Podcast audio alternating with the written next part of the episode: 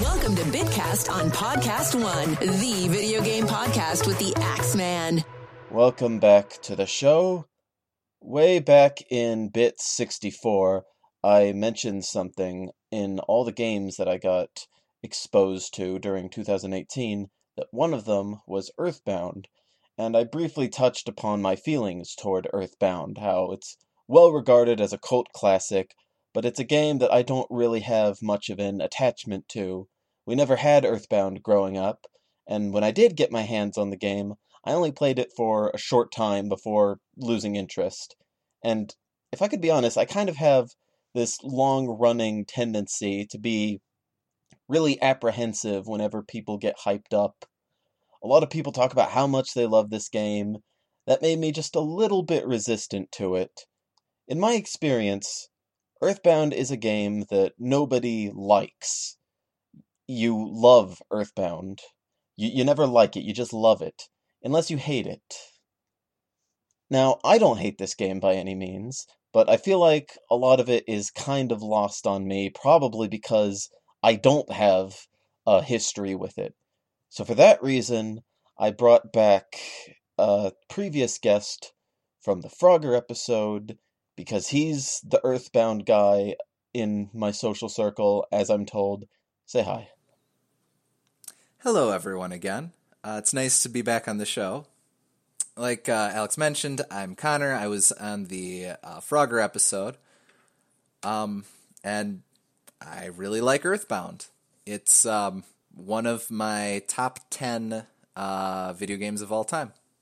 Yeah, it's always someone's top 10 or top 5 or even their number 1 it's always within the top 10 anytime someone brings it up. Like if it's not on someone's top 10 list they haven't played earthbound. That seems to be my takeaway. This is a game that people just adore.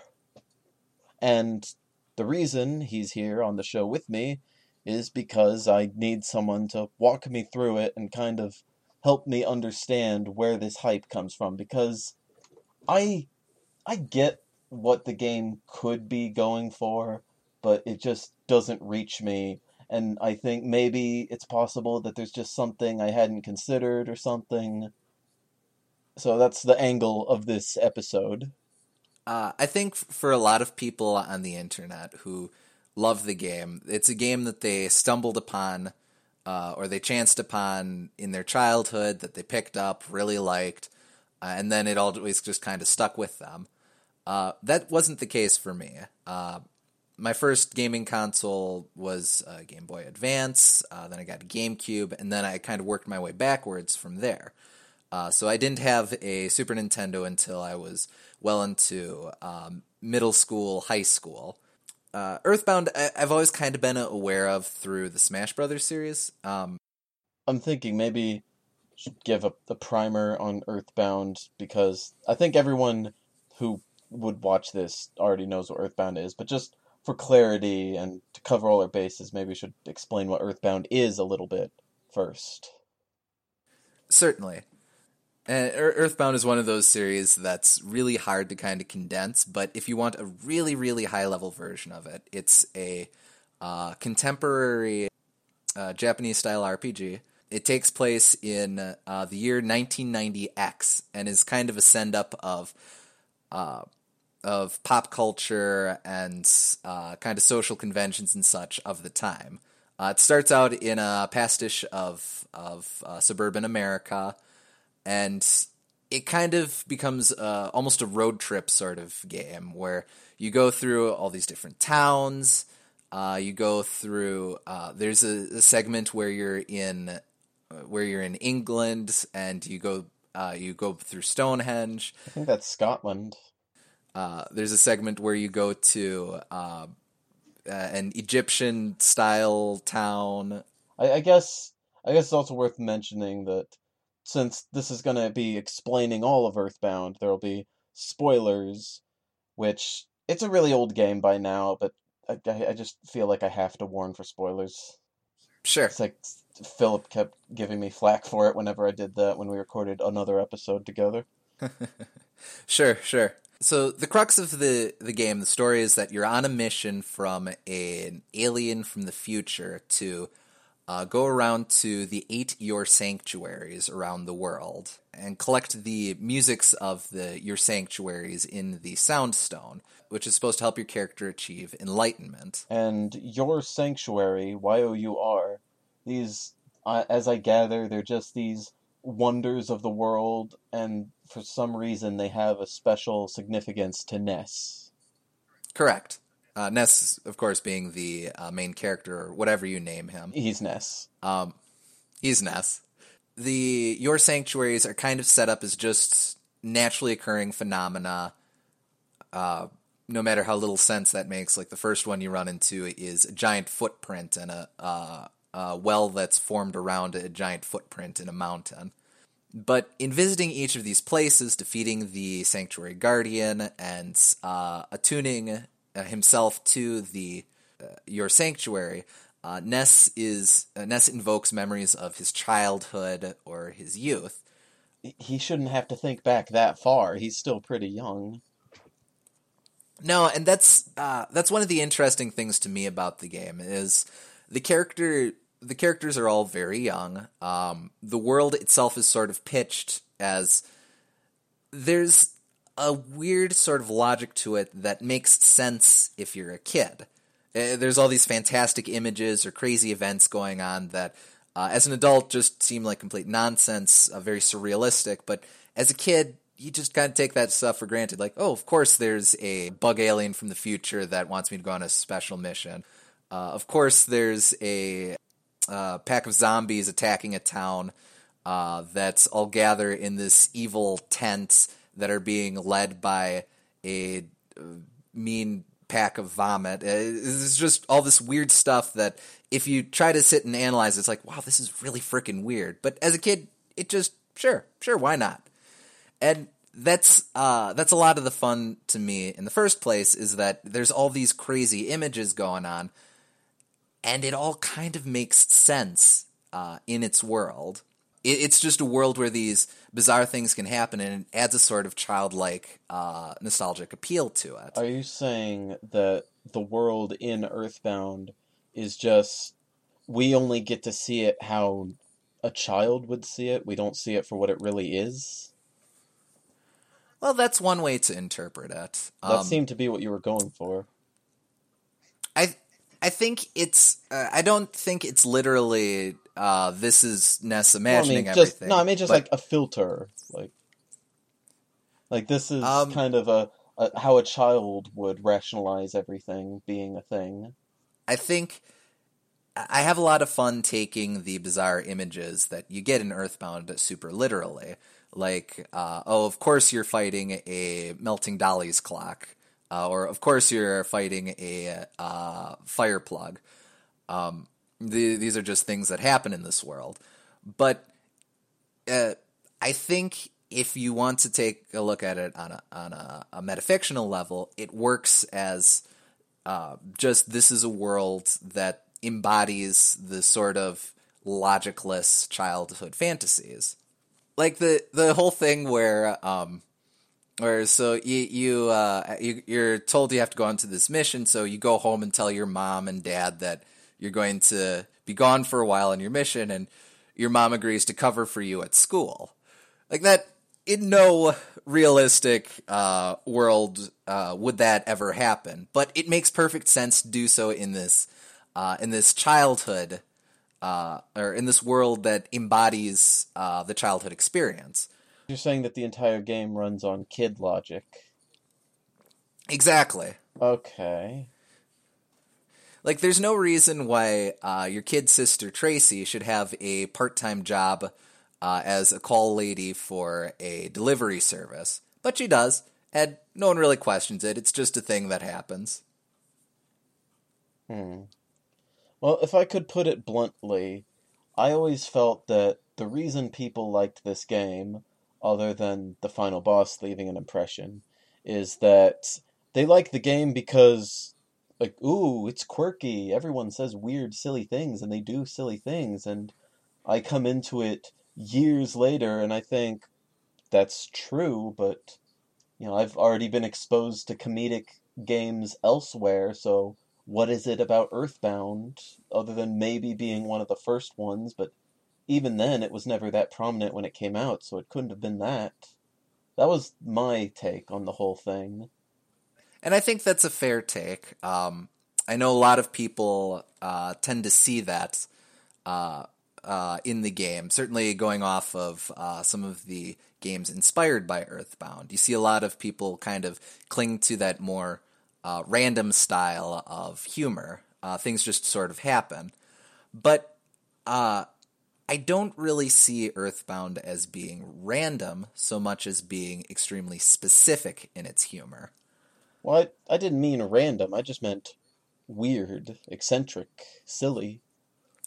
Well, sure, but uh, but uh, bear with me. So, I think I think a lot of the charm behind Earthbound is that uh, when it makes humor or when it makes a joke, it's not just it's not just this really off the wall thing. It's again this off the wall thing that has a sort of internal logic to it, or it's kind of constantly setting itself up for uh, either a visual joke or a verbal joke or or uh, a pun or something like that. Like um, uh, like like there's a bit in uh, there's the bit in Fourside where you uh, have to work your way into the executive suite, but the only way you can get in is if you bribe the doorman with uh, with trout flavored yogurt. well, that who the ever heard of trout flavored yogurt. You've never run into it in this world, so on and so forth. So, of course, you have to leave the building. But as soon as you step outside, you get a call from your inventor buddy who says that for some reason he's just invented this trout flavored yogurt and he's going to have it delivered to you. Uh, it's just this really. It, it almost comes across as a sort of joke of uh, or a riff on a, a, lot of your conventions of having to get the MacGuffin. Well, what do you need to do in order to get past this this part? Uh, I don't know. You need uh, a key or something. Well, how do you get the key? Well, I don't know. You talk to this NPC. Well, they they sort of uh, expedite the process. One by having the the key you need to get just this completely asinine thing, and two the game just gives you the key right away. It makes its own uh, mechanical joke out of this uh, exchange. And there's uh, just lots of pockets of little moments like that. Uh, not just from a, a mechanical per, uh, perspective either, just a lot of the way the game thinks about itself. There's a, a segment where you're going through an excavation site, and uh, you know there's a series of five mole bosses that you have to fight. the moles. So you talk to the first one, and he talks about how he's the third strongest mole that you have to face. So you get into the fight, and in the background, there's a wavering number three. Okay, so I when I first played it, I thought, okay, well, I've I must be doing these out of order, but that's okay. I'll uh, maybe I'll get it right next time. So I talk to the next one who also insists that he's the third strongest mole. Again, he has this spiel about how he's the third strongest. You get into this fight with him, and the, you have the wavering background again of number three, and you beat him up. By the end of the dungeon, you fought. When you're talking to the fifth mole, uh, he tells you you fought the strongest, the second strongest, the weakest, and the second weakest mole. Now you're ready to face me, the third strongest mole. Again, it's kind of a riff on the whole uh, uh having to work your way up to it. It's playing off of the player's expectations of there being a numerical or a linear progression to uh, to exploring this dungeon, but instead it makes its own humor by defying convention and uh, sort of creating its own rationale. Well, this is just a world where there's a quintet of moles who all think they're the most mediocre. I mean, I, I kind of I, I was kind of on board when you said, "Oh, they're playing with the expectations and playing on the formula," but y- you keep losing me every time you go back to a, "Oh, this is a world where this is a thing or this is a thing," and like that feels like a very face value and kind of shallow takeaway to have from it that it just doesn't have any effect on me to acknowledge that this is like I can see this is a world where that happens. I have eyes. And that that's not a shot at you. That's like me having trouble with appreciating the game. Sure, sure. Uh, let's see. Well, Oh, I actually have written down here. Well, let's see. Um, uh, another thing that I really like about the game is the uh, is the specific choice of language that comes with it. Uh, it's kind of a very casual game to to read. And you, you, know me pretty well, Alex. You know uh, what my writing style is like. I kind of take a lot of cues from this game just in its very casual uh, way of uh, talking to the player. Like you go, you go look into a, uh, go fishing around in a garbage can as one does, and uh, the game says Ness, uh, Ness searched into the garbage can. Well, let's see. Well, there seems to be a hamburger inside. Ness takes it. Or you open a, a wicker basket and the game goes, Whoa! There's a pizza inside! A very empathetic narrator. Exactly, exactly. Or uh, the bit early on when you're uh, when you're exploring the cliffside with uh, your neighbor Pokey, oh, and Pokey. Well, I I do too, but he's kind of fun to hate. No, I... But Porky is supposedly uh, a party member. He's supposedly helping you out, but he's just kind of there. He pretends to cry uh, when it's his turn, or he hides behind you, or he acts all innocent. And he's useless. Exactly. The game could just easily say Porky does nothing, or Porky just stands there, but it's all these very specific ways of doing nothing. The flavor text. Yeah, the game thrives off of its flavor text. Another one uh, a bit later on. Well, with with all the enemies, uh, the game has a different way of describing how you defeat each different archetype of enemy. Feral animals that are attacking you when you defeat them, it says uh, the runaway dog became tame, or something like that. When you defeat a robot, it's the robot was reduced to scrap. All right. When you de- when you defeat a zombie, it's the zombie returns to the, the dust of the earth. The, the sequel continues that, at least in the translation, the fan translation. Mm-hmm. Right. Uh, and that that's sort of a signature thing with all of the Earth, Earthbound games. Even uh, Earthbound Beginnings does that to an extent. A lot of the Earthbound inspired uh, games try to follow in that footprint too. So the uh, thing about Earthbound is, it, it it's aggressively '90s. It's it's like RPG, but with a 90s coat of paint run through a kid logic filter. I think that's uh, that's a lot of it. Um, I I do find that um, that in dating itself, uh, Earthbound paradoxically has become a little timeless. Like uh, if Earthbound was supposed to be modern day, it wouldn't really work because well all these these things that they're referencing or they're poking fun at uh, those would just feel dated. Heck the game itself felt dated when it came out. Uh, it was released the same year as uh, final fantasy VI and as a straight role-playing game um, mechanically earthbound is leaps and bounds behind uh, what the kind of story and presentation you got in final fantasy VI but because it's uh, because it's striving to be a very specific time period and uh, it's trying to invoke a lot of very specific uh, emotional beats, I think it's a game that benefits from being dated and like a time has capsule. kind of aged better by it. Yeah, exactly. It's an excellent time capsule of the era. Hmm. But I, I, I can see that leading into why people would like it for what it is, but why is it so beloved well after its time? I mean, let, let me give you a bit of my experience with Earthbound last year that got me on this train. Is that I watched a Let's Play of Earthbound. Chuggaaconroy, he replayed the game for his 10th anniversary because that was his first Let's Play. He wanted to do better. And I watched almost every episode, and he just threw like all these fun facts and trivia like like the culture surrounding this game and like mentions of the rare bits of merchandise there are and the the pre-game blueprints for things that were happening stuff like that. There is just like i don't want to say a cult around this game because it sounds like i'm dissing them and i feel like i've been negative in this episode but there's just this well i already said the word culture but culture around the game and I just think it's a it's a pretty cool kind of quirky RPG. Like I, I like some of the things in it. I like the style it has going for it, but I just don't get this community it's created. Well, I I think that's uh, and honestly, I'll sort of agree with you. It's one of those games that it's almost weird to me that it's become as big as it has.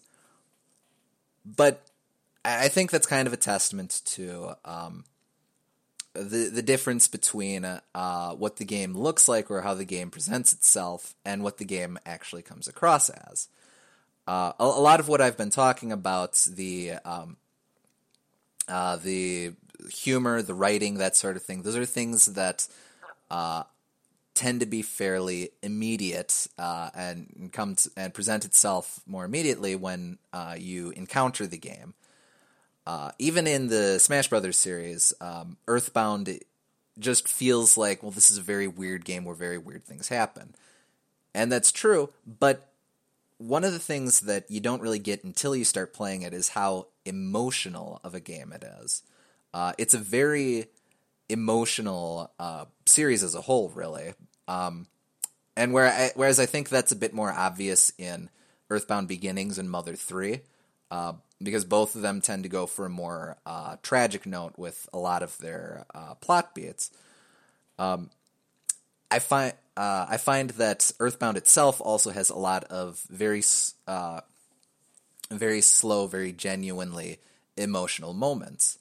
Like uh, there's a couple segments where you're going along and an NPC will offer to uh, will offer some some tea for you, and you can sit down and have tea with them. And the way the game presents that is it cuts to what's basically a uh, text crawl for about five minutes, reflecting, reminiscing on all the adventures you've gone uh, through up to this point. And it's just kind of a quiet moment. Um, I forget the name of the track that they play for that. Uh, um, oh, actually, it's called "You've Come So Far," and it's just kind of the sweet moment for you to to think about everything you've done and and think about where you're going and it, it's just a kind of a sweet little moment the game presents itself or when you uh, when you go to the, your sanctuaries uh, you have this moment where Ness communes with uh, the earth. He collects the melody in the sound stone, and the game interjects with uh, a little bit of narration of uh, Ness. Uh, Ness remembered his first laugh, or or Ness felt uh, the remembered the warmth of being held in his mother's arms, or something like that. And it's just these very quiet or these very simple but very um, resonant moments that just kind of make you sit and think. Um, okay, I've got a, a couple I, a couple things noted here. I will say that I did like at the end, well, not the end, but after the eighth sanctuary. It was either right before or right after Magicant, but it did come across as like a rather empowering moment, almost literally, with Ness just like harmonizing with the eight wonders of the world and it just felt like uh I guess to compare it to another contemporary RPG, Persona, it feels kind of like a similarly empowering moment like when a character in one of those games would get their second form of their persona or something. You know, the moment where all the power just converges onto Ness and like like mm-hmm. he he's like reborn as like the chosen one or something. That that sequence as as a whole is fantastic, but I love that it's capstoned with this um, with this moment where Ness shoots up like uh, thirty levels or something, and it's just super empowering, uh, both mechanically and. and again with the writing, there's all these emotional beats of how you've overcome so much and you still have more to go, but it's just this very um, empowering segment. Yeah, so like that that is one thing where I, I probably do get to appreciate what the game is going for. So it's not like I'm completely immune to the game or anything. Because like like I said, I don't hate this game or anything. It's a very weird game to kind of approach, and I want to say a lot of the people who who don't like it, of which you've said you're not one of them, uh, but I think a lot of the people who don't like it um, are kind of turned off by a lot of that uh, that that barrier of entry of oh this is such a weird game or what have you, which I think is why you get a lot of those really extreme um, takes on the series. You get people who just aren't fond of or are turned off by some of the aesthetic, and you get the people who soldiered on through it and came to appreciate a lot of the uh, a lot of the little moments here and there in the game. Do you think it's a game that benefits from playing through it yourself more than watching someone else play it? Absolutely. Okay, so I, I basically just stunted myself then. Well, uh, like it, it was years between the time I discovered the game uh, and learned all of the um, major plot beats, uh, and the time that I actually got around to playing it myself.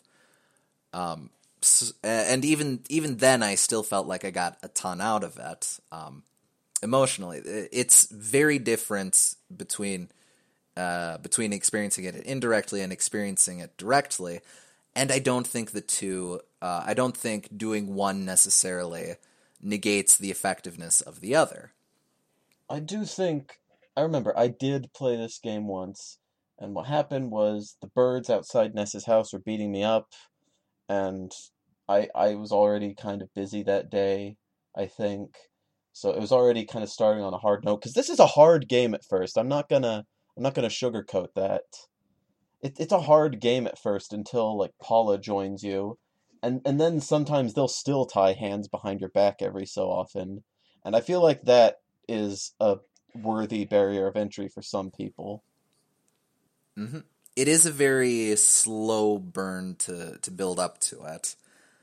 It, it takes a bit. Uh, it, it's weird to me the early game when you're still in Onett, and even when you first get to Twoson um, uh, because it is just Ness going solo through a lot of it, and the game presentation very much feels like it wants a second party member early on.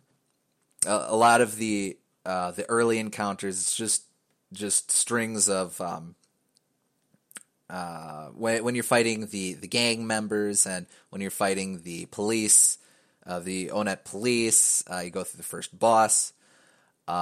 I forget if um, yeah, because you do Peaceful Rest Valley before you get Paula, so uh, you're dealing with the territorial oaks, which uh, explode when defeated and deal a crap ton of damage to to Ness. Um, and that's uh, a lot of that is very slowly uh, figuring out the uh, the mechanics of the game. Which, uh, to be fair, I think uh, I do think a lot of the game's mechanics are neat.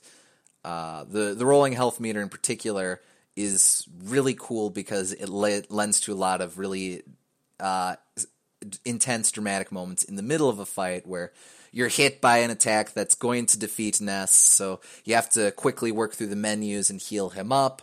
Uh, and you can just save yourself in the nick of time. There's a lot of really cool gameplay moments like that, but that's a system that you also have to learn and teach yourself. Yeah. Uh, so I I feel like the sequel kind of refines it a bit more too.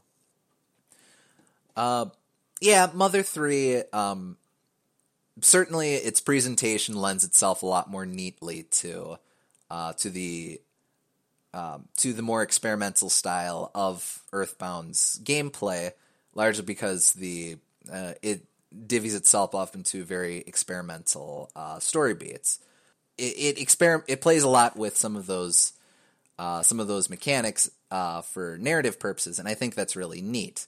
Uh, and I'll definitely concede that that that's uh, again that's something that Earthbound feels like it's wanting is uh, is just a little bit more support uh, in the early game.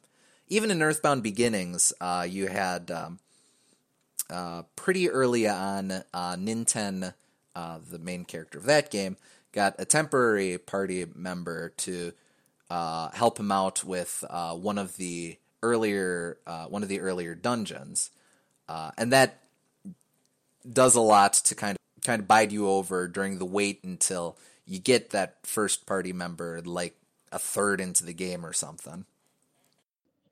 Yeah.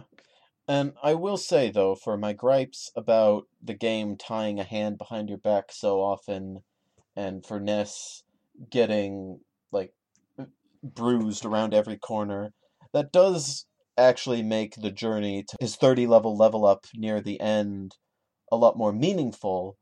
Though I will say that it's kind of undermined by the fact that everyone else is still kind of a weakling in comparison. You go back to invading aliens invading Onett, and uh, granted, I haven't seen too many playthroughs of this game, but everyone I've seen has had a lot of difficulty with some of the end game stuff. So it feels like that that massive level up isn't really giving you superpower; it's giving you a chance. Oh, that's interesting. Uh, I don't know if that was really my experience with it. Um, but this, this isn't fair for me to go on about since I haven't played it myself. So that's probably an intangible thing that's just up to the different people playing it. So I'll I'll concede that maybe I'm being unfair. Well, no, I I just think that's um, I can kind of see where that's coming from, though. Um, part of it I think comes down to the approach that you have to take with uh, each of the characters. Um, one of the uh, one of the interesting things I think about Earthbound is that Ness is essentially the support character to the rest of the party. Um, he's the one who has all the major heal spells. Uh, he has most of the support skills. Um, when you get uh, Paula and uh, Jeff in your party, both of them are far more offensive oriented. Paula being the game's black mage, and Jeff being um, Jeff doesn't have PSI, but he has items, so uh, he's he's very reliant on um, on using items for various effects or various attacks. But all of what he does is again largely offensive which means that you kind of have to learn to use Ness as a support unit. Uh, after which you go th- after you go through the Magicant segment, uh, and Ness gains his uh, Ness levels up to uh, insane heights. Well, your main heavy hitters are still the same level. You just have a stronger support unit. Um, so you kind of have to learn to um, to make better use of Ness's ability to provide support rather than it just being a straight uh, power trip for the rest of the game. Okay, so you're never meant to just sic Ness on anyone, not even after Magicant. It's tempting to do so since I think by that time you'll have uh, PSI Rockin' Omega or whatever your favorite thing was. Um, but you end up burning out pretty fast if you do go that route. So it, it's a balancing act, uh, very much. I feel like that's a little disappointing to learn that that 30 level level up isn't just the game rewarding you for persevering. It's just, okay, now be smart with Ness or else you're going to mess up the ending. Well, I. Um, hmm. I don't know if I really see it as that either. Um, you compared it to uh, you compared it to uh, Persona before, so uh, let me make a comparison to that. Uh, in Persona, uh, your main character is uh, with since he has the power of the wild card, his role in combat is very adaptable. in many cases, his function is more defined by which party members you have in the group. if you decide to have um, have one of the game's dedicated healers, then that affords you to let the protagonist be take a more offensive role. Uh, if the rest of the party is more spell oriented, you might have the protagonist uh, focus more on physical attacks. The game presents growth of the, uh, of the main character mechanically through uh, upgrading or promoting his ability to be a support unit or be um, a um, jack of all trades.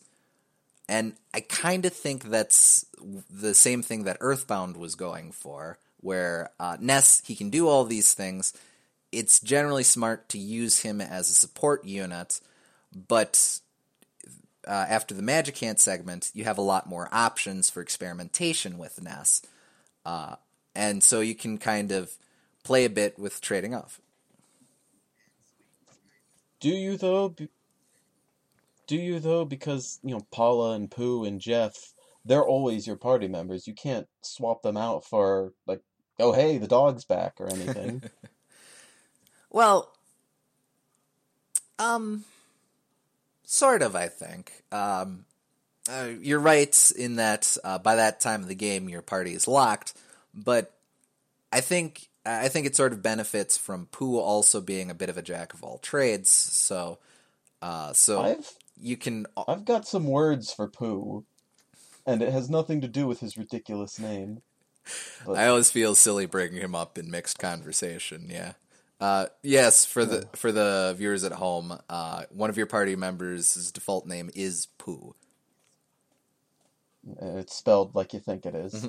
But where I'm going with this is that now again, this is something I would need to have felt for myself to really say, but I'm gonna trust the guy who plays this a lot on YouTube when I when he tells me that Pooh isn't really that great of a party character. Like his role is largely redundant a lot of times. In fact, when they get when he learns Starstorm Omega, there is exactly one enemy variation because this is he learns it past the point of no return. There's exactly one enemy variation where he could use it on and it wouldn't be redundant. Because every other enemy is just not really feasible due to an exploding enemy being there, or there only being one enemy, or being the final boss or something.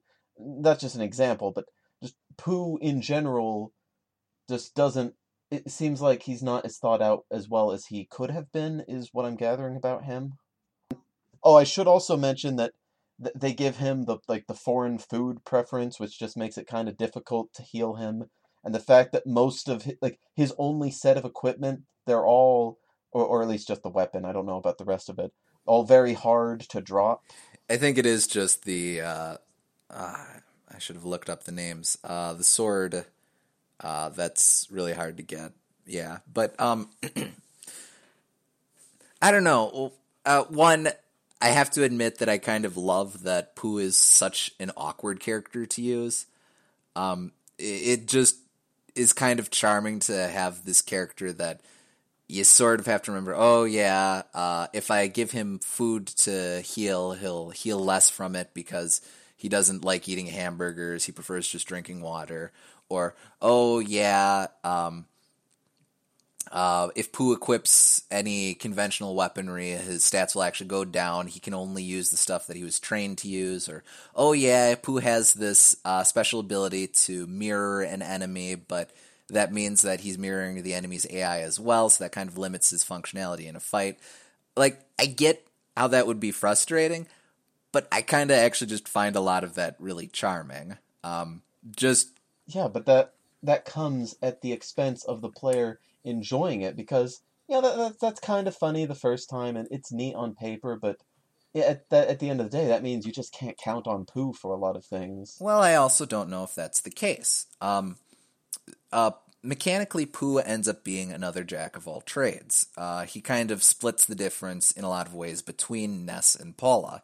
Uh, he has um, uh, he has both uh, offensive and support spells. Um, like I think he has uh, PSI Freeze, uh, PSI Lightning. Um, he has a lot of the healing as well, so he can be your off healer. Uh, as you mentioned, he gains the Starstorm spells. Uh, even though he gets Omega super late, he still gets um, Alpha pretty early on. So you still have that as an option. Uh, and But I I get if, if unless I'm misremembering, he never really excels at either of them. He's just a spare. He's kind of like Go-Go from Final Fantasy VI that way. uh, again, with the whole uh, repeating what the enemy does, I guess. But yeah, he's um, he's very much there to uh, support whatever role you feel you need additional uh, assistance with or additional support with. Uh, which I'd say he's more of that than Ness is, if this is where you're going with this. I well, I think both of them are kind of like that. Uh, Pooh more out of obligation, uh, since he's not really great at anything. He has uh, you're kind of forced to experiment with some of his different options. Ness, on the other hand, uh, you're allowed to, uh, or he's so good at each of the different things he does, you're allowed to experiment with uh, his options. Uh, does that make sense? I suppose. I I remember a conversation that some of the people in our Discord server having with Austin about how he goes on. He's like, "Well, no one ever makes fun of me for not liking Earthbound." And someone else, I don't remember who, but like a few people were saying, "Oh, that's that's because Earthbound doesn't want to be defended. It likes being bad sometimes." And you know that stuff with Pooh that you mentioned. And I remember stuff like the monkey caves. Oh, I love the monkey like the caves. Game, the game really does like like it, it's just gonna offend you and it doesn't care and I, I guess that's a little admirable, but at the same time, like on paper, that is a bad thing that's not worth defending. Like that's very subjective and that's very risky. Well, one, I maintain that Austin is out of his mind because he prefers Sonic Heroes to Earthbound. Uh, but that's neither here nor there. Um, no, I'll I will very much grant that the game does a lot of things that on paper are bad design. But I also think that it's sometimes okay to do bad design if there's something you're specifically sometimes. going for. Sometimes, but I feel like Earthbound like gets like a little like too comfortable with that because ooh, it's the quirky game. Like in No More Heroes, in the first game, you, you you run around town in between levels and it's really empty and I feel like it's it's one of those things where it's not fun because it's reflective of the kind of character Travis is in that game because he's the kind of guy who's just a, a complete nerd. He's only going into town when he has a purpose. And I feel like that's fine because that's just one aspect of the game. That's not the every three areas you go to there's some weird thing compared to Earthbound, where it's every three areas there's some weird thing. I'm trying to think. Um, I again, I can't really disagree with you. It's um, there's a lot of things to the game where it, if you're re, if you're taking a pure academic uh, standpoint on it, it does it, it chooses to do an awful lot of weird things that just don't make sense or don't seem like they shouldn't really add up. But I, I think that's to me that's a lot of the charm of the game as well. It doesn't mind. Uh, you, you, mentioned before that uh, you you suggested that the game uh, doesn't care that it's going to offend people. Um, I kind of like to think of it as the game doesn't mind that it's the game very much just wants to do its own thing. It wants to hit these emotional beats, um, or it wants to go for these particular sensations. Uh, it's very much something that um, that you just kind of uh, th- that you kind of feel as you go through it, and so on and so forth. Um, I don't think it really minds if you end up going, well, sure, but I didn't really like playing this segment, and the game's like, well, that's okay uh, we'll just keep on going then, and we'll we'll try again later. It, it's a very humble game, I think. Um, like like it's just this tour and it's it's just gonna hit these beats and it's not gonna stop for you. You're gonna feel one way or you're gonna feel the other or you're gonna feel something else and like oh can't dwell on it. We're at the next stop. Is is that what you're trying to say? To an extent. Uh, I don't want to say that it doesn't like to dwell on itself because it certainly does. Uh, I mentioned the uh, the little tea time segments before, and uh, there, there's the whole thing with um, uh, as a gameplay mechanic, Ness gets homesick, so you have to call your mom from time to time. Uh, that's if the game didn't want to kind of retrospect or think about itself it wouldn't really have that as a mechanic. Uh, Earthbound Beginnings has s- something similar where uh, Ninten has asthma, and that's the thing you have to deal with from time to time. But that's not really a reflective thing. Uh, the way Well, I mean, more homesickness like is. it doesn't like to. I mean, it, it doesn't do it often. I should amend. It doesn't often like to dwell. Um, that's a bit more fair, I think. Um, it it does thrive on callbacks as well, but I'd say the first, uh, certainly the majority of the journey uh, that you're on, it's presenting these new things that are kind of in their own world, and then only later does it come back around and start building some of it up. Uh, or uh, or making some of the later stuff make sense with some of the earlier stuff. Like the segment that comes to mind is um, when you get to Tenda Village and the you have to uh, you have to get the the Tenda a book on how to overcome shyness.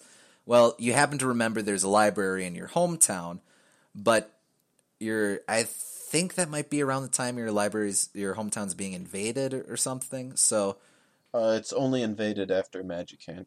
okay, so I, I mix. But there, I, I know what you're getting at, though. That's that's around the time that the guy who has the book ends up under Stonehenge with all the Starmen. That was it. Yeah, yeah. So you have to. So you have to go to Stonehenge, which you were, which you were at before, and you go through this factory of Starmen, which kind of invokes a similar factory sequence from earlier on. Uh, and you've met uh, Doctor Andonuts before, and he's Jeff's father. So there's a little bit of uh, reunion there and uh, you get the book. It's just these. Uh, again, that's when the game loops back around, starts um, building on itself or putting the pieces, the disparate pieces, together. That does, uh, yeah, the Starman base. That does feel like kind of the turning point where the game is starting to kind of buckle down and focus on its central ideas a bit more. I think that that's at least how I see it. Let's see. Um, tr- Because after that, there's nothing left to do but to go after the remaining sanctuaries and then the end of the game. yeah, And the last few sanctuaries are right there at the end of the game. yeah. Because I'm thinking through now. Because after you do Tenda Village, you go through uh, Lumen Hall. Uh, then you're right in the Lost Underworld right away, and that leads eventually directly to uh, Fire Spring, which is the last of the your sanctuaries. I feel like it's also a little bit cheating that the last two are so close to each other, but the fact that you're tiny makes it seem like they're farther. Like, that's kind of cheating. Oh, I I love the Lost Underworld though. That's that was Well, I mean, I, I like I like it, but I'm just gonna I'm, I'm just saying. no sure, um, sure, uh, and again from a pacing perspective, it's a little it's a little wonky. Um, the game had been pretty good about uh, pacing. Uh, it it's uh, your sanctuaries up until. Oh, actually, what was the? Well, up until then, actually, the the, the hall and then the, the dinosaurs. Well, actually, uh, 'Cause the di- the dinosaurs are the only thing separating the last two. Actually, I'm thinking. Uh, I'm trying to think. I think there's a bit of a gap between um, uh, Pink Clouds, which is the sixth one, and Lumen Hall, uh, which is the seventh one, because um, so it so it kind of gets there's kind of a break in that for a bit as the game kind of sidetracks itself with stuff like uh, the Starman Factory segment, and then it just kind of rushes through the rest of the uh, your sanctuaries. Uh, I will admit that it's a kind of interesting approach in that the MacGuffins of the game, the sanctuaries, there's not really a story going on. It's literally just, Ness, go to the next one, and just whatever happens, happens. And you can even go to them out of order. You can even ignore some of the sanctuaries and then just knock them all out right at the very end, depending on some of them. So I feel like that is a unique approach. Uh, I, I definitely agree with you, and I think that's that. Uh, I mentioned before it's kind of a road trip uh, story, Uh, I think that's a big part of it. Is you're just kind of along for the ride, and eventually, or at certain points, you take a stop to uh, visit the your sanctuaries. Um, because the, the the your sanctuaries exist very much in isolation from the rest of the little mini arcs you go through. Uh, when you get to uh, Twoson, uh, most of that's occupied with you're trying to find Paula. Paula's been abducted by the Happy Happyists. You have to go through Peaceful Rest Valley in order to find her, and then you do all this stuff. Uh, and right after that, you're like, oh well, since I'm here, uh, the next your sanctuary, uh, Lilliput Steps, I think, is uh, just on the other side of this cave. So I guess I'll do this while I'm here. But you don't have to do it while you're there. Correct. Yeah, like most of these, I think, like the first one, obviously you, you have to do, but after that, I'm I'm trying to remember. I don't think any of the sanctuaries are strictly mandatory until the end of the game.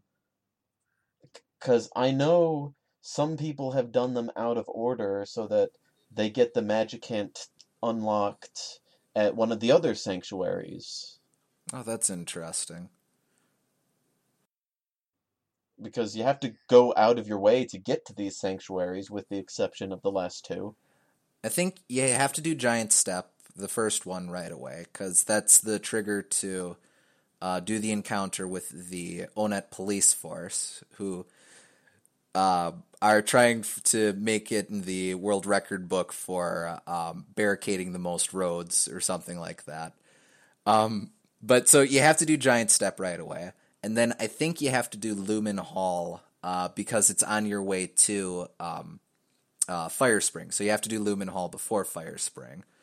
There might also be something with um, uh, maybe something with uh, pink clouds. I forget if there's a flag associated have- with that, but You have to get a certain item to unlock the cave to that one. Uh, is there like this is a game where there's a lot to talk about, and I don't. We've already talked about for like an hour now. I don't want to talk for three hours. So, is there any stray things before we get to the part I wanted to talk about? Uh, just one uh, one loose throwaway joke that I have written down here that I keep forgetting exists, and it just cracks me up every time I see it. Uh, so there's a segment where you're going through a dungeon, uh, excuse me, a desert, uh, and you come across a uh, broke a slot machine. I think y- there have been slot machines in previous parts of the game, but this is just a slot machine that, for whatever reason, is in the middle of a desert, but it's broken down. So the friendly Sanchez brothers have agreed to, or have decided to be um, the stand-in for the slot machine. And you talk to them, and they they spin around, and uh, they have num they're wearing the numbers and uh, and or images or whatever, and they're the slots for you. So you talk to them, and the first one says, "I'm uh, my name's Pancho. Uh, I'm the eldest of the Sanchez brothers." Uh, you talk the next one. I'm Pincho. I'm the younger of the Sanchez brothers. You talk the third one. I'm Thomas Jefferson. That that is a good joke. That's not only did they did they come back to that in Mother Three, but that that reminds me of a few other games I've played since then. Uh, not surprisingly, Undertale had a similar joke with all the Temmies, all introducing themselves as Tammy, and then the last one was named Bob. Oh, that's right. I forgot about that. It also reminds me, perhaps more coincidentally, of Wind Waker when you have Tingle and all his weirdly named siblings, and then suddenly there's David Jr., who's just some guy. That he kidnapped and forced to wear the fairy outfit, as I recall. Yeah, so that that's really weird. But th- that is a kind of humor I like, where the last one is just wait, what? Mm-hmm. Yeah, the, the game has some jokes that I like. It's just, yeah, I'm, I'm not I'm not busting a gut. The joke I liked was near the end, actually. Once you're all robots, and the, the doctor is, the doctor is saying like, Ness, this will be really dangerous and stuff, but you know, be brave, you can do it. Press the button and go back in time. If you say no, he'll just say, I understand. Jeff, you do it. because he, he just wants someone to press that button. So okay, well the chosen one won't do it, so I'll get my son to do it. And you can say no to that, and then it'll just loop back to Ness again. But it, it is a funny contingency dialogue. Sure. Uh, okay, so we touched upon it earlier, but the part of the game that uh, stuck out to me the most, probably because it's near the end, was really cool was Magicant. Like I've even told you how I want to do something similar to Magicant somewhere else.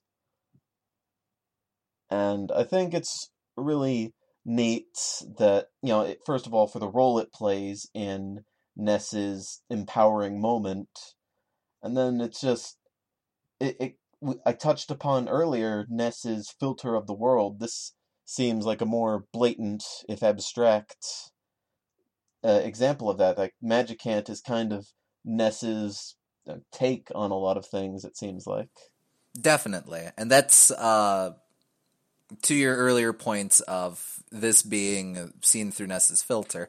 Uh, Magicant is definitely a more literal uh, variation of it. Um, from a series perspective, I actually think Magicant is interesting because it's it was also present in Earthbound Beginnings, uh, but it served a very different role there. Uh, in Earthbound Beginnings, it's uh, just this fantasy world that you end up in. Um, that is uh, that it's super weird. You're walking on uh, these spirally pink clouds. There's a cat that swims in the land, and so on and so forth. It's the more surreal side of uh, of the game that eventually becomes uh, the emotional core for the uh, tragic element towards the end of it. Uh, it's Magicant in that game is uh, more just a fantasy land that you go to. It's not uh, uh, dream world. It's a, it doesn't. It's not his world. It doesn't belong to him. in Earthbound, uh, Magicant is very much Ness's world uh, very different aesthetically, very different um, sorts of people that fill it, uh, very different role that it serves. Um, beyond being the uh, emotional connection from the majority of the game to the end game, and I, uh, I think it, it says a lot of interesting things that it that it exists mechanically in a sort of a similar way. Um, you, you also get uh, in both games you get the flying men as temporary party members to support you as you're going through, but uh, narrative wise or character wise, they both serve very different roles, and I, I just think that's super neat. I, I find it weird that the nightmare controlling or or at least at the core of Ness's Magicant is this mid boss from way earlier. I'm not sure why that was. I do know that the late game has a real bad problem with overusing palette swap monsters. And maybe the statue looked the most devilish, so they wanted that to represent Ness's evil, but Well, I sort of think that's a callback uh, that's a more deliberate callback to uh, the segment that he first appears in. Remember Ness's nightmare um, uh, first appeared as the Mani Mani statue in Moonside, which was also a dream sequence.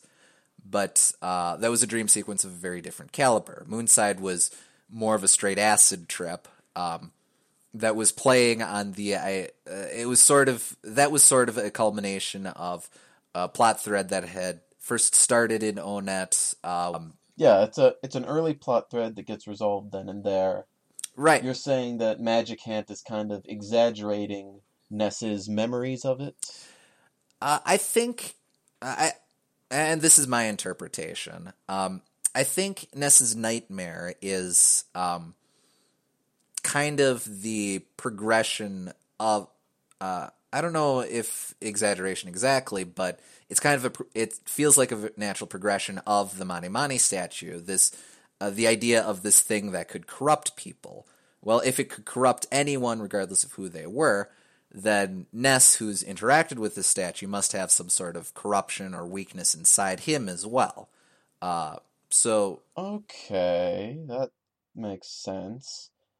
In that case, I would say that I, I kind of would have wanted the statue to last a little bit longer so it feels a little less out of left field, but this whole game thrives on coming out of the left field, so there's that. I do remember someone pointing out, and I don't know how true it was, but they suggested that the location of the statue underground in Onett would correspond to being under Pokey's house. Oh, And maybe that kind of affected them subconsciously over time. oh, maybe. I don't know. That that, that feels There's that, that feels a little too subtle even for this game. Well, there there's an awful lot of fan theories around Earthbound that I don't really agree with because I think it's I think a lot of them are trying to inject meaning into things that uh, or are trying to inject literal uh, literal meaning into a lot of things that I think you're just supposed to accept emotionally. Um, and I'm not I don't even want to really get into it, but I can just say the final boss you've uh, you I'm sure you've been around the internet enough. You know what all all the baggage that's associated with the final boss. Uh, a lot. Uh, so uh, there's a, a lot of um, assertions uh, that the final encounter with Giygas is supposed to be all of these um, really literal horrible things that oh you're doing this and you're going through these motions so it must mean this and i don't think it really needs to mean a lot of that um uh people Oh yeah, I've heard. I think I know what theory you're referring to, where I I've heard people debunk that too. So you're not alone. Like there are people who are thinking that that's like a reach. mm-hmm.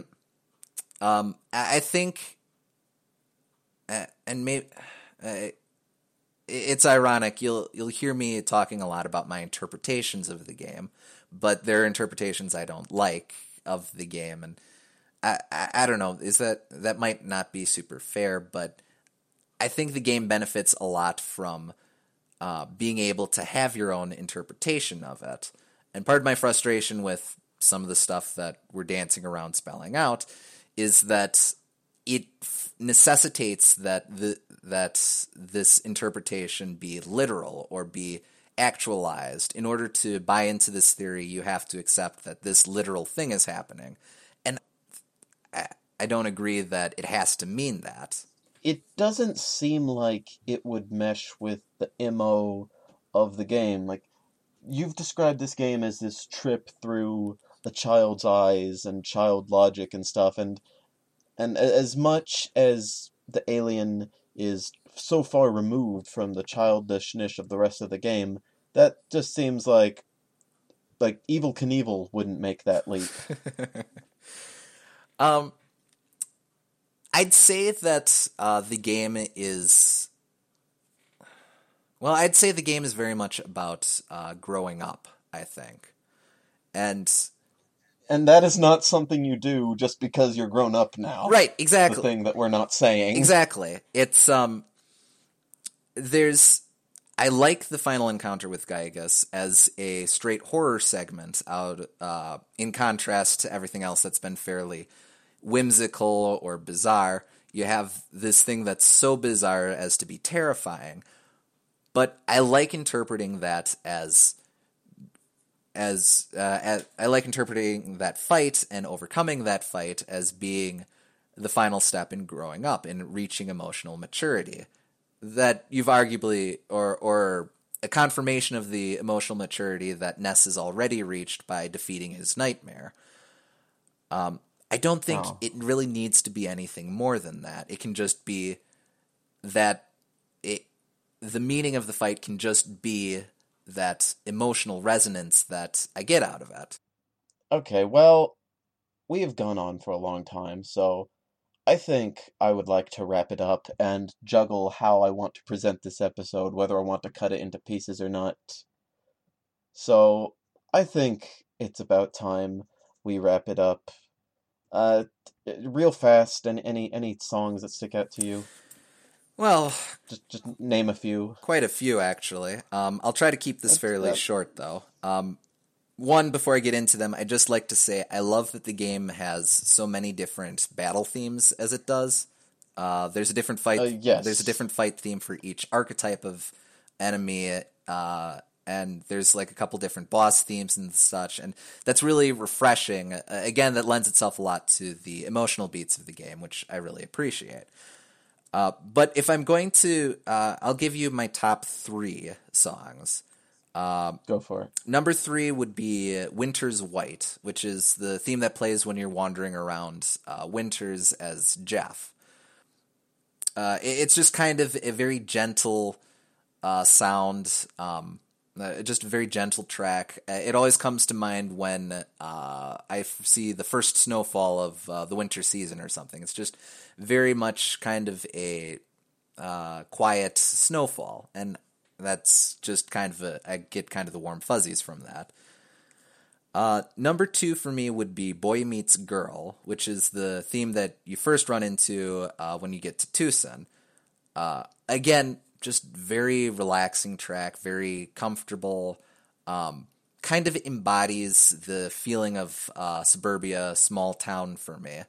Um, I've uh, back when I was first playing the game, uh, I have a fond memory of just kind of taking a nap while listening to the the music and just kind of waking up, just feeling at peace with the world and all that. Uh, and then number one for me would be "Smiles and Tears," which is the um, which is the credits theme, also the theme of uh, also the name of the eight melodies that you're collecting uh, over the course of the game. Uh, when you go to a my san- uh, your sanctuary, you collect the music in the soundstone, and those eight melodies become smiles and tears. Not only is Smiles and Tears my favorite video game track of all time, it's a very strong contender for my favorite musical composition, period, of all time.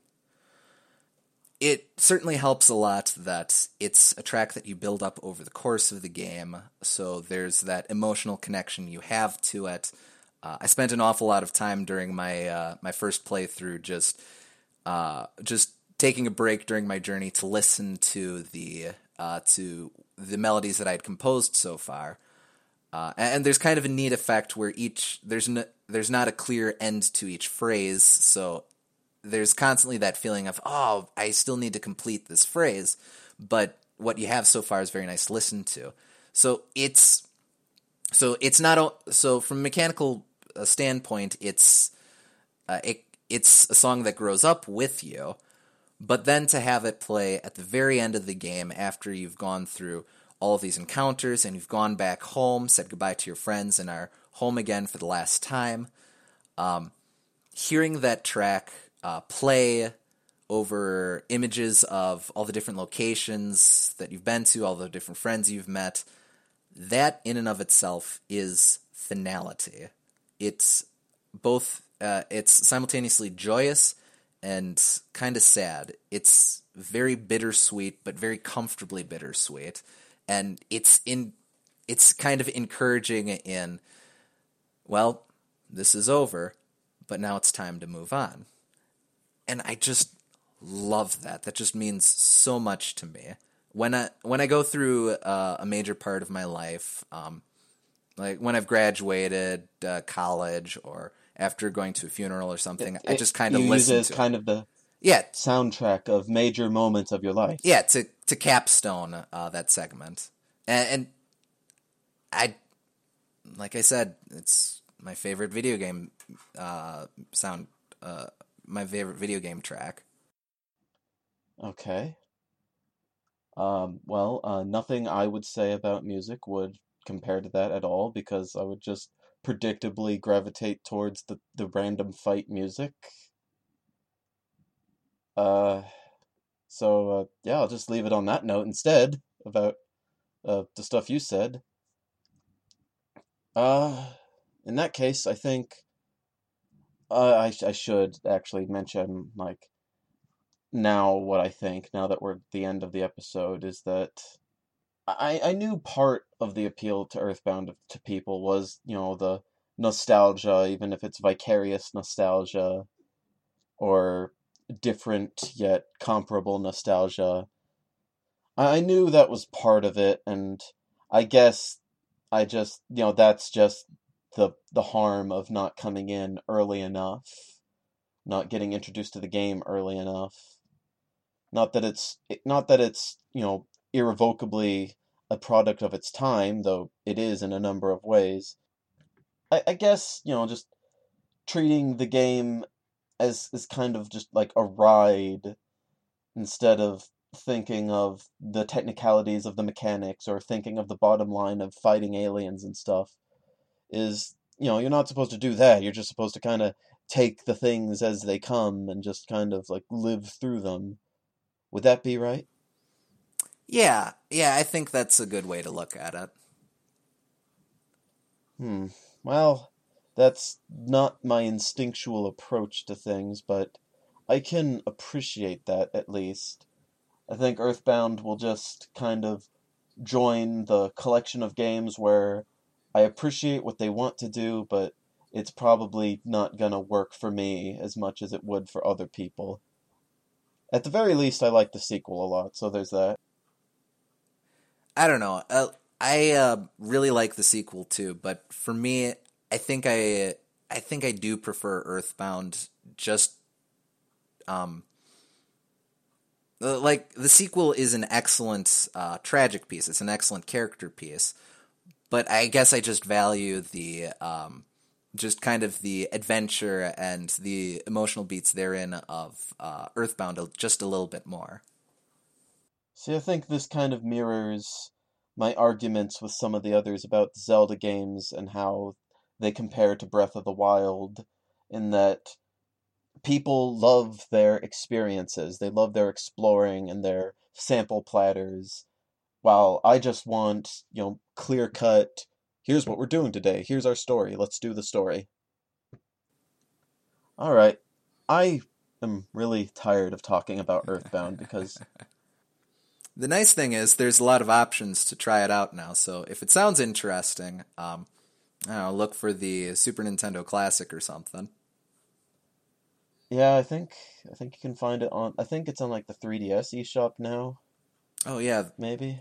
Uh, the I think just the new 3DS because they did some weird thing with with that. I mean, I have that, so I'm fine. But anyway, you, you like the show? I'm on Facebook and Twitter as the Bitcast. I'm I'm more active on Twitter than on Facebook, and uh, you know I post pictures on Instagram. The show is on iTunes and also Podcast One and the website mobile app versions. Uh, anything you want to say before I say bye? Thanks for listening, guys. Okay, yeah, thank you for listening, and see you on the next one. Listen to Bitcast anytime on PodcastOne.com and on the Podcast One app.